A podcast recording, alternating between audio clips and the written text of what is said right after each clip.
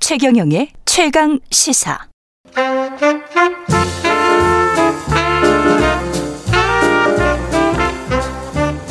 세상의 모든 뉴스를 탐구합니다. 김준일의 뉴스 탐구 생활. 네, 화제가 되는 이슈를 깊이 있게 파헤쳐보는 뉴스 탐구 생활. 세상 모든 것이 궁금한 남자.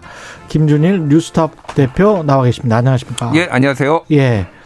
어떤 뉴스를 탐구해 볼까요? 근데 뭐 당사자네요, 보니까. 아, 뭐 예. 당사자까지는 아닌데 오늘 오전 10시에 1시간 예. 반 뒤네요. 예. 국민의힘 1차 컷오프 8명이 이제 올라가는 8명이 발표가 됩니다. 그래서 현재 11명이 남아 있거든요. 그렇죠. 그러니까 3명이 지금 떨어질 예정인데 누가 8위를 할까도 관심사겠습니다. 예, 근데 순위를 발표를 하지는 않아요. 공식적으로 아. 예. 발표를 하지 않는데 예. 유출될 가능성이 매우 크다. 그렇죠. 보통 특히- 유출이 되죠. 예. 예, 보통 유출이 되니까 지난번에 그 국민의힘 당대표 선거도 그때 음. 뭐 퍼센테이지 이런 거 뭐 공표 안 한다고 했지만 예. 바로 나왔어요. 예, 바로. 바로 다 받아봤습니다. 예, 일단 예. 뭐 좀 지켜보시면 될 것 같고 그래서 누가 이제 올라가고 누가 떨어질 것인가 예측도 해보고 또 하나는 이제 앞으로 일정이 어떻게 될 것인가 뭐 이런 것도 두루두루 말씀드리겠습니다. 예. 그때 그 압박 면접도 보셨잖아요. 예, 예. 대선 주자들 다 음. 네. 보, 셨습니까 11명? 12명 박찬주 대- 전 대장이 사퇴를 했지만은 그 아. 오- 오기는 왔어요 그날. 그렇군요. 예. 어땠습니까? 그것부터 그게 사실은 제일 궁금해요. 사실. 일단 예. 12명의 색깔이 잘 드러난 면접이었다고 아, 생각을 그래요? 해요. 예, 예. 각자 이제 뭐 논리의 유승민 예를 음, 들면은 예. 음. 어, 베베 꼬였다고 말씀하신 예. 이 홍준표 후보 아, 베베 꼬인 질문을 많이 했다. 많이 했다라고 아. 그게 저를 이 진중권과 김준일 아니에요? 그러니까 진중권과 김준희를 예. 골수 좌파라고 예. 베베 꼬였다고 이렇게 말씀하셨는데 예. 그 기억하실지 모르겠는데 2017년 대선 때도 예. 심상정 후보한테 베베 꼬여가지고 말이야 이렇게 그때 말씀하셨거든요. 뭐 약간 뭐 특이한 말투십니다. 그래서 예. 저가 저는 국민의힘 면접관 됐다라고 하니까 막 댓글에 음. 막 드디어 김준일의 보수 본색이 드러났다 예. 입당하는 거냐 막 댓글이 달리더니 예. 가니까 골수 좌파가 됐어요. 뭐 이쪽 저쪽에서 다 욕먹는 게 우리 직업입니다. 예. 예. 국민의힘 이때는 어떤 그 충분히 훌륭했다, 재밌었다. 음. 그리고 사람들한테 뭔가를 보여줬다 이렇게 이제 느끼고 계시는 거죠. 아, 왜냐면은 12명이었잖아요. 예. 음. 토론이 불가능했어요. 근데 국민의힘에서도 1차에서는 그러네. 토론을 할 수가 없으니까 이런 면접을 이제 중심으로 한 것이고 그래서 가장 중요한 거는 어. 이제 이 관심도를 끌어올려 가지고 2차 토론 이제 2차에서부터 토론하고 이런 거에 어. 사람들이 많이 보게 하는 거잖아요. 그래서 저는 제 임무를 100% 완수했다고 봅니다. 왜냐면은 합리적인 결정이었을 수도 예, 있겠습니다. 동접이 예. 10만 명이 나왔어요. 동접이 유튜브에서. 동접자만 네, 동접자가 10만 명이 나왔어요. 그러니까 가- 각 방송사가 또 다 유튜브에서 중계를 했거든요. 다 합치면은 10만 명이 나왔습니다. 대단하네. 네, 그러니까 이거 성공을 시킨 거죠. 네. 예. 지금 뭐 컷오프 방식은 음. 어떻게 되는 겁니까? 지금 8명 오늘 지금 원래는 100% 여론조사였다가 예. 선관위가 저번에 이제 뭐 바꿨죠. 예, 바뀌었죠. 그거 이제 뭐 역- 역, 선택뭐 어쩌고 저쩌고 그거를 빼면서 이 역선택 예. 방지를 뭐 하느니 많이 그 얘기를 빼면서 20%를 당원 여론조사를 더하고 예. 80%를 일반 국민 여론조사로 했습니다. 그래서 예. 지금 다 조사가 끝났고요. 예. 그래서 이제 선호를 누구를 선호하는지 전화로 물어봐서 이제 이걸 합계를 한 거예요. 네. 음. 그러면 지금 현재 음, 당원이 1차는 20%, 예. 일반 국민은 80%. 그렇죠. 예, 이렇게 되는 거죠. 예. 예.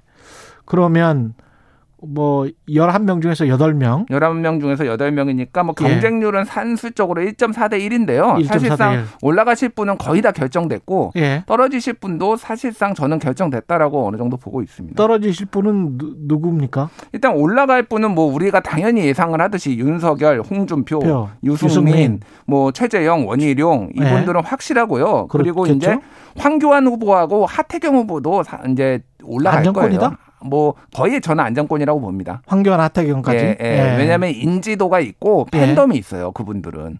황, 황교안 하태경도. 예, 예. 그러니까 남은 네 명이 그럼 누구냐면은 박진, 안상수, 장기표, 장성민 네 분이에요. 아, 이 중에서 세 분이 떨어질 겁니다. 그러네. 아. 세 분이 떨어지는데 제가 뭐 죄송하지만 곧 발표가 나니까 예. 가장 유력하게 떨어질 분은 장기표 후보예요. 이분은 당내 팬덤이 없습니다. 솔직히 얘기하면은 아, 그렇군요. 팬덤이 없고요. 예. 그날 국민 면접에서도 이분이 진짜 골수 좌파였던 분 아닙니까? 어, 골수 어. 좌파였다가 지금은 우파로 전향하셔서 아, 이 지금 이제 골수 우파가 되신 분. 근데 이분이 예. 그날 대선 공약으로 그러니까 뭐 방송에 솔직히 적절한 용어는 아닌데 대깨문과 주사파 척결을 척결을 진짜로 대선 공약으로 내세우셨어요. 누가요? 장기표 후보가 아 본인이 주사파였었잖아요. 간첩으로 간첩 혐의로 그쵸. 음. 뭐 들어가서 국가보안법으로 처벌 받으셨는데 어쨌든 뭐 그거는 자기는 우연히 그렇게 됐다 갔다가 뭐 예. 예. 근데 하여간 이게 그 고- 공약이 좀 너무 황당하다. 아, 뭐 그렇고 장성민 후보 같은 경우에는 이분도 이제 옛날에는 민주당에 있다가 넘어오신 그랬죠. 분이잖아요. 그러니까 예. 아무래도 팬덤이나 이런 지지가 좀 형성되기가 조금 어렵다. 어렵고 안상수, 박진 두 분 중에 한 분이 들어갈 것 같은데 안상수 아무래도 후보는 허경영 후보의 효과를 보지 않을까요? 제가 그래서 국가혁명당 후보냐 아니면 국민의힘 후보냐 제가 진지하게 물어봤습니다. 예. 그러니까 뜨기 위해서 예. 어, 만났다. 진짜 솔직하게 얘기를 하시면서 아 솔직하시네. 예, 뜨기 위해 아니 다른 뜨기 위해서 후보들 만났다. 아무 막말 막 해가지고 다 뜨는데 나 좀 만나면 안 되냐. 허경영 좀. 솔직하시네. 이렇게 예, 얘기했는데. 파리 안에는 들어가고 싶다. 예, 근데 예. 아무래도 박진 의원이 현역이기 때문에 조금 더 안상수 후보보다는 어, 조금 더 유리하지 않을까.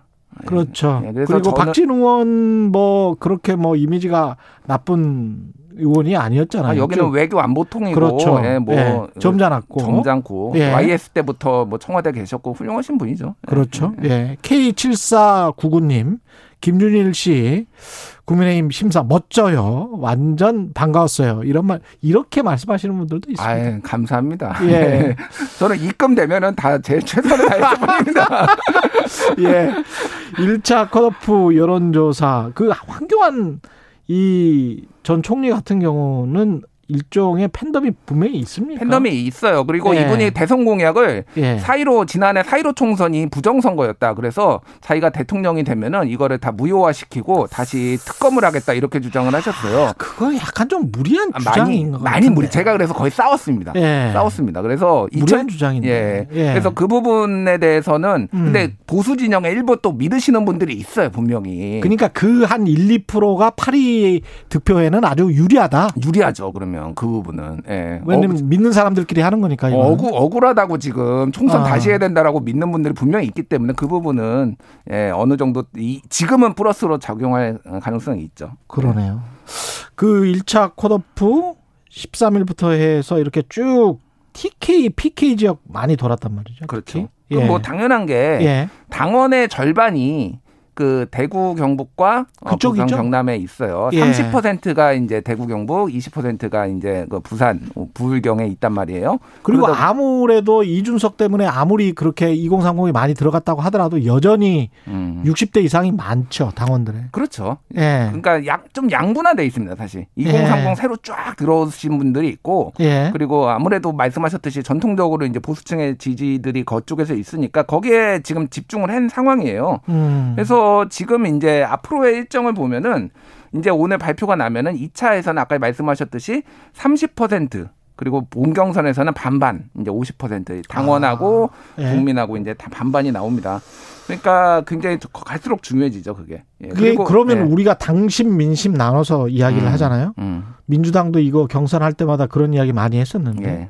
그러면 당심 민심이 나뉘는 선거가 점점 더 될 수도 있습니까? 어떻게 보세요, 이거는? 그러니까 이게, 이게 민주당도 말씀하셨듯이 이제 예. 딜레마였는데 음. 검찰 개혁을 강하게 외치고 막 이런 분들이 당에서 경선할 때는 상당히 유리했죠. 지금 호- 추미애 후보 막 올라가는 거 그렇죠. 보면은 그런 어떤 강경파들이 원래 이 당에서는 득세를 하는데 이게 예. 이제 본선에 가면은 음. 실제 이제 그게 중도층을 고려를 하면은 그런 목소리가 약해질 수밖에 없어요. 그러니까 음. 지금 이 상황을 보면은 뭐 똑같이 될 겁니다. 여기서도 이제 여기서도 예. 여기서도 이제 강경하게 이를테면은 뭐 뭐. 당심도 민심의 눈치를 볼 것이다. 어, 아니, 그러니까 후보들이 후보들이, 후보들이. 아무래도 당심을 더 더 점점점 비중이 올라가잖아요. 그리고 예, 그렇죠. 그리고 이제 당심을 더 후보들이 집중하게 되면 그리고 공략하기가 상대적으로 편한 게 당심이에요. 당심은 누군지 뻔히 알잖아요. 당원들이고 이를테면 타겟팅이 가능한데 민심은 이게 상당히 어려워요. 그러니까, 몇 그러니까 명이나 됩니까, 이게? 28만 명 정도 됩니다. 지금 당비를 아, 내는 사람들이. 국민의힘이 상대적으로 당세는 열세군요. 예, 예. 당, 예. 당세는 아무래도 옛날에 한번 망했잖아요, 거기는. 망했기 때문에. 예, 예. 그래서 이제 앞으로 일정을 좀 말씀드리면은 음. 자, 2차 컷오프는 10월 8일에 결정이 됩니다. 예. 그러니까 생각보다 길지 않아요. 예. 생각보다 길지 않고요. 그리고 이제 토론회 중심으로 이제 한다고 합니다. 그래서 음. 오는 16일에 첫 토론회가 8명 대상으로 이제 벌써 바로 시작합니다. 16일부터 16일이니까 내일 내일부터로 이제 이렇게 그러네요. 예, 그리고 9월 23일, 26일, 28일, 10월 1일, 10, 월 5일 예, 토론회가 열리는데 아 추석 전후에서 예, 계속 예, 열리는군요. 계속 열리는 거예요. 그러니까 예. 그래서 여기에 이제 토론회도 있고 그 이외에 좀 재밌는 방식들의 이런 것들이 이준석 대표가 아이디어를 많이 내가지고 그런 것들이 좀 들어간다고 합니다. 좀 흥미를 그 가지고 볼 필요 있어요. 국민의힘 후보들이 재밌기는 해요. 왜냐면 네. 음. 윤석열 후보랄지 홍준표 후보랄지 예, 뭐랄까요 캐릭터가 분명한 후보들이거든요. 그렇죠. 예, 이게 음. 밋밋하지는 않아. 음, 그러니까 지- 보는 재미는 분명히 있어. 있기는. 보는 재미는 있죠. 예. 예. 재밌을 거는 같습니다. 뭐라고 하실지 정말 사실은 되게 예. 궁금해요. 윤석열 후보랑 홍준표 후보의 예. 그 맞대, 맞 토론 한번 진짜 보고 싶습니다. 사람들이 그거를 다 지금 학습 고대하고 있잖아요. 아 그러니까요. 예. 그때 또 그 음. 도리도리 할 것이냐 안 할 것이냐 그것도 재밌을 것 같고. 그러니까 뭐 홍준표 후보는 저희 굉장히 네. 장점이 많으신 분이에요. 네. 근데 이렇게 이제 좀 공, 공세적이고 낙인 찍기 뭐 이런 게 있는데 음. 저는 최근에 그 홍준표 후보 그 워딩이 너무 재밌었어요. 무슨 어디? 핑계로 성공한 사람은 김건모뿐이다. 이런 말을 했거든요. 그러니까 윤석열 후보가 핑계 대고 있다. 그러니까 예. 이런 센스나 이런 것들이 되게 좀 뛰어나신 분이다. 그래서 한번 기대하고 있습니다. 그 맞상대가 될까요? 왜냐면 정치 초단이잖아.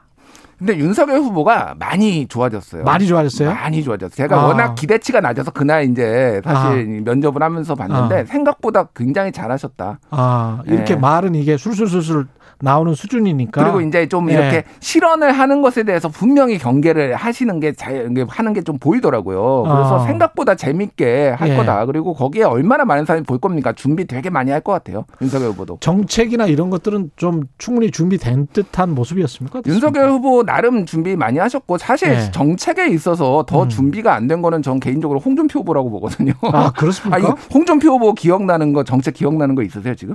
아, 니 저는 사실은 예. 나온 후보들을 쭉 다 봤는데 예.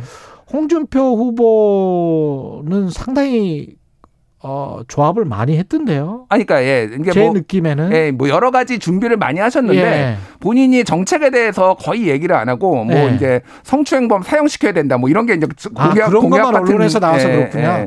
그 선언문에 한 여섯 가지 일곱 가지 쭉 나왔었잖아요. 예, 예, 나름 이- 그때 자기 돈으로 여론조사 해가지고 준비도 하고 그건 그랬어요. 꽤 예. 잘 만든 거예요. 어, 저도 그걸 읽어봤는데 예. 어, 생각보다 어, 홍준표가 이런 이런 맞아요. 성실함이 약간 예. 이런 느낌이 있었어요. 좌우를 예. 음. 적절하게 조합을 시킨 노력이 보여요. 예, 예. 예, 예.